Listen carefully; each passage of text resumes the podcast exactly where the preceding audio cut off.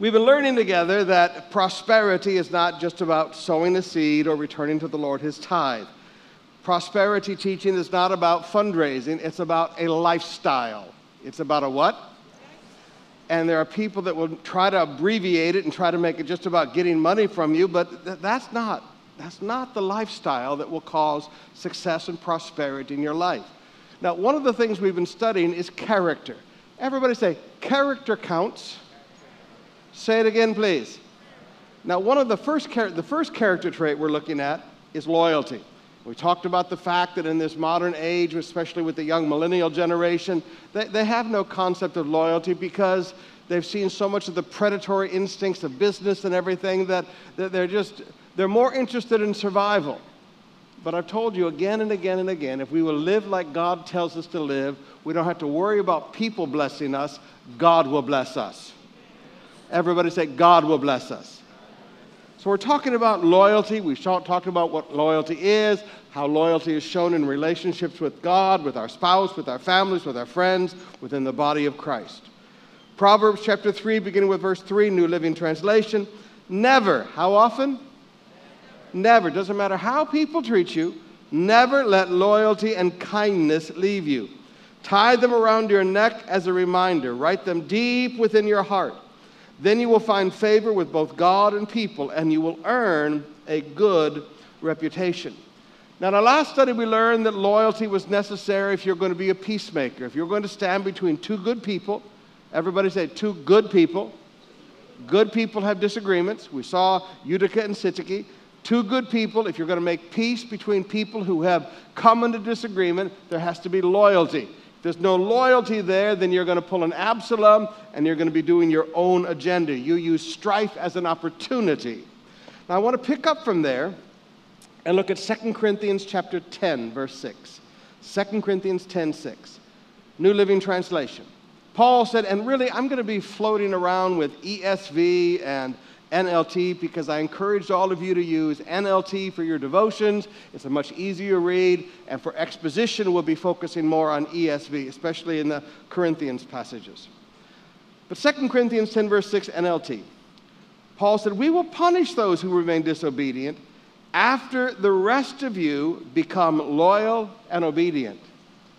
Paul said, We'll deal with these discipline issues and get things moving forward around here in the church once you become loyal.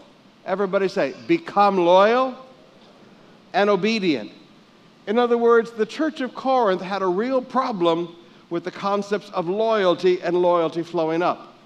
Now, maybe the, the greatest illustration of this would be the people of Israel. Israel was disloyal to God. And because of their disloyalty to God, and really, if you study the scriptures carefully, you'll find that during that 40 years in the wilderness, when God didn't let their shoes wear out and their clothes didn't wear out and He fed them with manna, during that 40 years, those people weren't still living for God. Everybody say, never got right. Because you find out that the whole next generation had to be circumcised. They never did the things that God asked them to do during that 40 years in the wilderness. Now, all Moses could do was park the people. Everybody say, park the people. When people are not loyal, all you can do is park. You cannot make progress. Halimbawa. You have a child in your family, your son, your daughter, and your son or your daughter has done something wrong and you take away their cell phone, which is probably one of the best disciplines in today's world, the kids almost go through withdrawal.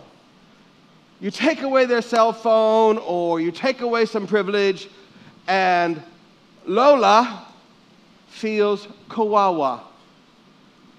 And Lola t- undoes everything you do. How many of you know what I'm talking about? Lola did not have family loyalty. Loyalty flows up. Loyalty doesn't flow to the child, loyalty flows through the child to the parent. Now, as long as Lola or as long as Tita is going around and playing kawawa with your child, can you move your child's life forward? Can you make progress with your child's life? Can you train and develop your child? No. All you can do is park until there is loyalty in the family.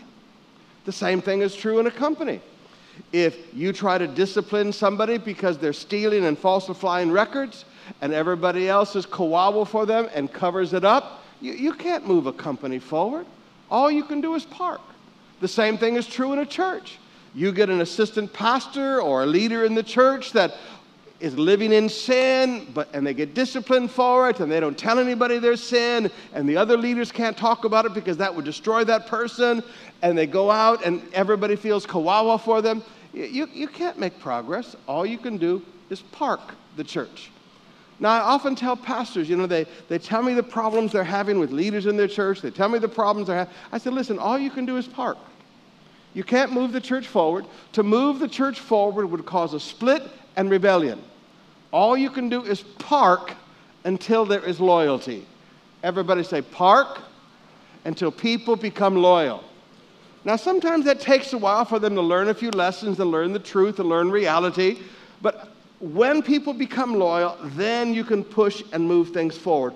In the meantime, all you can do is hold things steady until people make a decision for loyalty. In your Connect group, if you have to discipline a member because they're borrowing money from everybody and not paying it back, and you discipline them and you don't tell everybody why you discipline them because you're trying to be good as a Connect group leader, you're trying to help restore this person's life, not destroy it, and they go out of your Connect group and, and people begin to play kawawa with them, can you make progress with your Connect group?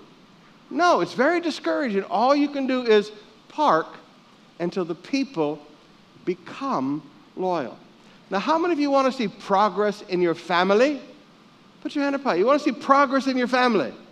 Then there needs to be some family loyalty. I, I didn't hear you. How many of you want to see progress in your company? Put your hand up. Then there needs to be some loyalty. How many of you want to see progress in your connect groups? One, two, three, four then there needs to be some. How many of you want to see progress at COP? Then there needs to be some. How many of you want to see progress in the Philippines? Then there needs to be some. Point made. All right, that's my